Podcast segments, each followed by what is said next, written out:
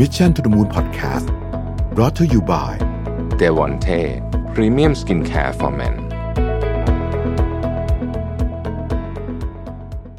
สวัสดีครับ ยินดีต้อนรับเข้าสู่ Mission to the Moon Podcast นะครับคุณอยู่กับรวิศ หาญอุตสาหะครับ วันนี้เนี่ยผมเอาบทความหนึ่งที่เขียนโดย SCB EIC นะครับชื่อว่าล้มแรงลุกยากวิบากกรรมคนรายได้น้อยหลังโควิดนะฮะซึ่ง อยากจะมาเป็นโครงแล้วก็อยากจะชวนคุยเรื่องอื่นต่อไปด้วยนะครับแม้ว่าตอนนี้วิกฤตโควิดจะดูดีขึ้นนิดหนึ่งนะฮะ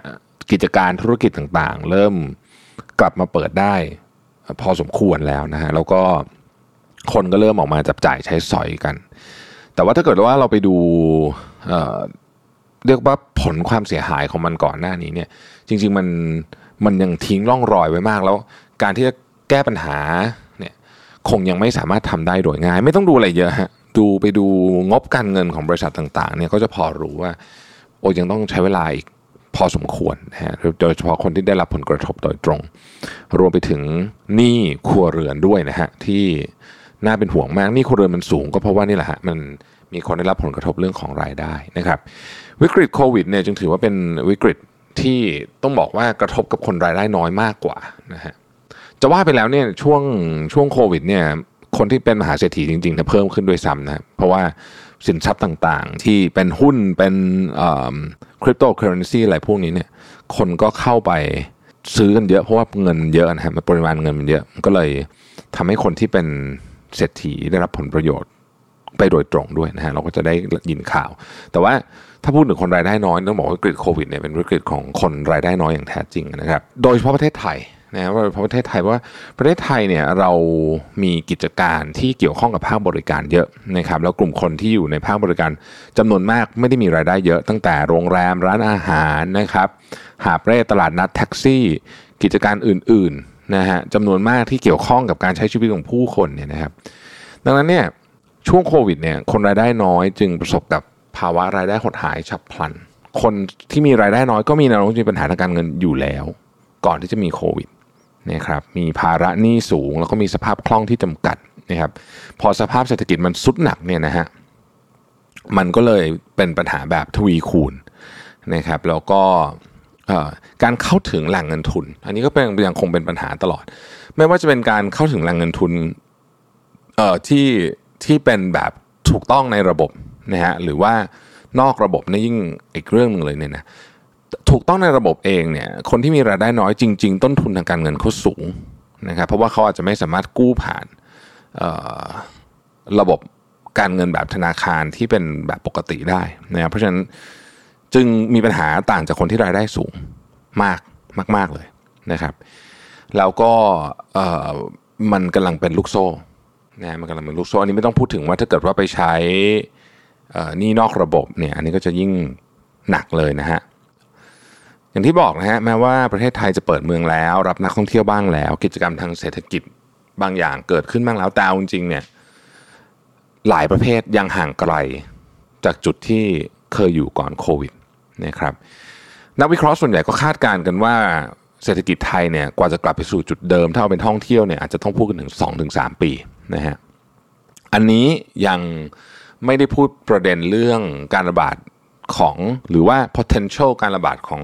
สายพันธุ์ใหม่อย่างโอไมครอนที่ไม่รู้ว่าจะเป็นยังไงขนาดไหนเนี่ยนะฮะเพราะฉะนั้นเนี่ยถ้าเกิดว่าจะเอานักท่องเที่ยวเยอะๆ แบบหลัก 3 40 ล้านคน 40 ล้านคนไม่รู้จะถึงหรือเปล่า แต่ว่าหลักขนาดนั้นเนี่ยสาล้านเนี่ยนะฮะสปี 3 ปี นั่นหมายความว่าธุรกิจท่องเที่ยวที่เคยเป็นแหล่งรายได้หลักให้กับคนจำนวนมากโดยเฉพาะในภาคบริการที่ได้กล่าวไปแล้วเนี่ยยังจะซบเซาไปอีกสักระยะหนึ่งนะครับ แล้วมันมีความ เรียกว่าต้องเป็นอีกแง่มุมหนึ่งที่เราต้องลืมไม่ได้ก็คือว่าผู้ประกอบการหลายเจ้าเลยเนี่ยมีแนวโน้มจะปรับลดการพึ่งพาการใช้กำลังคนลงด้วยนะฮะด้วยหลายเหตุผลนะฮะเหตุผลที่หนึ่งก็คือว่าเทคโนโลยีมัน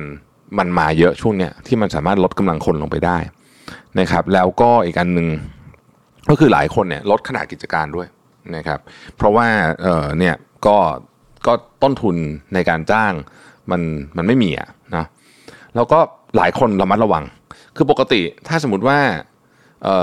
สมมติว่าเราทำธุรกิจมาถึงจุดนี้ปกติมันต้องขยายต่อ ช่วงนี้หลายคนก็ก็อาจจะชะลอการขยาย แม้ว่ายอดขายบางคนกลับมาเหมือนเดิมแล้วนะฮะแต่ว่า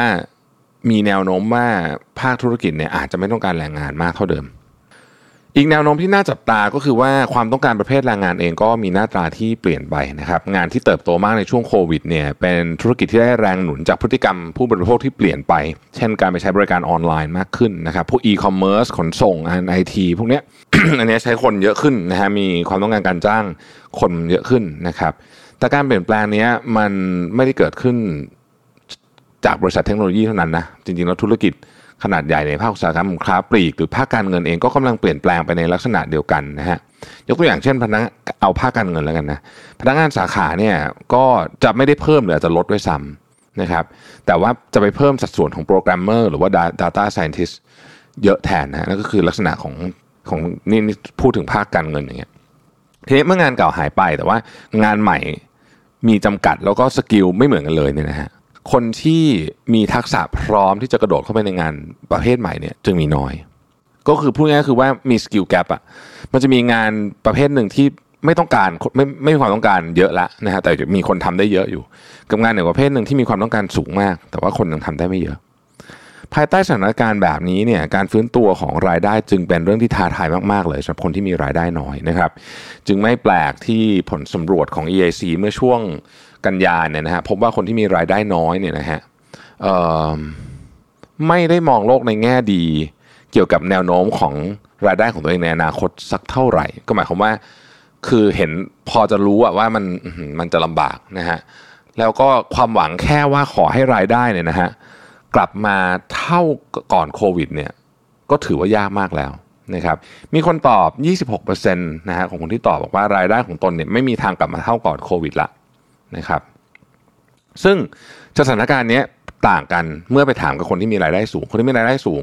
เกินห้าหมื่นบาทต่อเดือนจะบอกว่าเฮ้ยมีโอกาสที่จะได้เงินเท่ากับก่อนโควิดนะครับ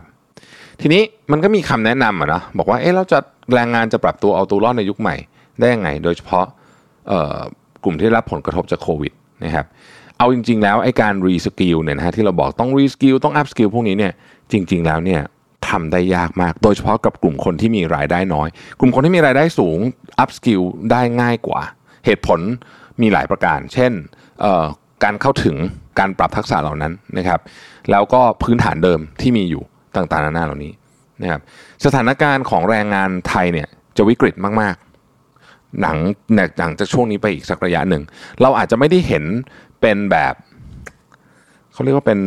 เป็นเป็นคลื่นแบบสึนามิแบบนี้แต่มันจะซึมลึกแล้วมันจะเป็นแผลที่ชะกันมากๆนะครับ กลุ่มคนที่มีรายได้น้อยเนี่ยจะลืมตาอ้าปากได้ยากมากหากไม่มีการช่วยแก้ปัญหาอย่างเป็นระบบนะครับ ไม่ว่าจะเป็นการเข้าถึงแหล่งทุนที่ต้นทุนต่ำลงนะฮะจากที่เขาเป็นอยู่ปัจจุบันนี้นะครับ หรือการช่วยเหลือทำให้เขาสามารถเข้าสู่ตลาดแรงงานใหม่ได้นะฮะอันเนี้ยจะมีปัญหาเชิงสังคมระยะยาว นะฮะมันจะเป็นปัญหาเชิงสังคมระยะยาวนะครับ แล้วมันจะส่งผลต่อเสถียรภาพทางการเมืองเลยนะฮะแล้วแน่นอนครับเรื่องความเหลื่อมล้ำอะไรพวกนี้มันก็ยังคงอยู่นะฮะแต่จุดเริ่มต้นตอนนี้ที่สำคัญก็คือว่า ถ้าเกิดว่าคนไม่มีงานทำหรือว่าไม่สามารถที่จะได้รับผลตอบแทนในงานที่เขาทำแบบที่ควรจะได้เนี่ย อันนี้มันจะมันจะทำให้เรื่องอื่น ๆ ที่รออยู่ที่ยังต้องรอแก้ปัญหาอยู่เนี่ย มันจะโดมิโนล้มกันไปหมดเพราะจุดนี้เป็นเรื่องที่สำคัญที่สุดนะครับ ถ้าตราการว่างงานจริง คือตราการว่างงานประเทศไทยเนี่ยเวลารายงาน มันมีหลายหลายหลายสกูนะคือถ้าเกิดไปดูว่ามีงานทำอาทิตย์ละสิบชั่วโมงก็นับว่าไม่ว่างงานอย่างเงี้ยอย่างเงี้ยก็ถือคนว่างงานก็จะไม่เยอะแต่จริงๆเนี่ยคนว่างงานเนี่ยเยอะนะเป็นตัวเลขที่ค่อนข้างสูง เพราะฉะนั้น ถ้าตราการว่างงานเป็นแบบนี้แล้วมันเพิ่มขึ้นแบบนี้เนี่ย มันจะโดมิโนไปถึงปัญหาอื่นนะครับแล้วก็เสถียรภาพของประเทศเองก็จะมีปัญหาด้วยนะครับยังไม่พูดถึงว่าตอนนี้เนี่ยตลาดแรงงานของเราเนี่ยนะฮะคนที่อายุน้อยๆหนุ่มสาวเนี่ยน้อยลงฮะเพราะว่าประเทศไทยกำลังจะเข้าสู่สังคมผู้สูงอายุเพราะจะเห็นว่ามิติของประเทศไทยเนี่ยซับซ้อนมาก แต่ว่าถ้าเราไม่มองประเด็นเรื่องนี้ก่อนเนี่ยนะฮะเรื่องเรื่องอคนที่อยู่ฐานรากก่อนเนี่ยคิดว่าปัญหามันจะแบบ ลุมเราแล้วก็จะรุนแรงมากขึ้นเยอะนะครับอันนี้ก็เป็นประเด็นที่อยากฝากไว้เพราะจริงแล้วพวกเราทุกคนที่ที่ที่ฟังอยู่เนี่ยจริงๆมีส่วนเกี่ยวข้องที่จะช่วยเหลือเรื่องนี้ได้เหมือนกันนะฮะในบางมุมนะครับ ก็น่าเป็นห่วงฮะผมรู้สึกว่าเรื่องนี้เป็นเรื่องที่น่าเป็นห่วงมากๆ ที่สุดเรื่องหนึ่งเราก็แก้ยากด้วย แต่ต้องแก้นะครับ แต่ต้องแก้ บางที วิกฤตโควิดครั้งนี้อาจจะเป็นการปรับโครงสร้างทางสังคมครั้งใหญ่ของประเทศไทยเลยก็ได้ ขอบคุณที่ติดตาม Mission to the Moon นะครับเราพบกันใหม่พรุ่งนี้ สวัสดีครับ Mission to the Moon Podcast Presented by d e v o n t e Premium Skincare for Men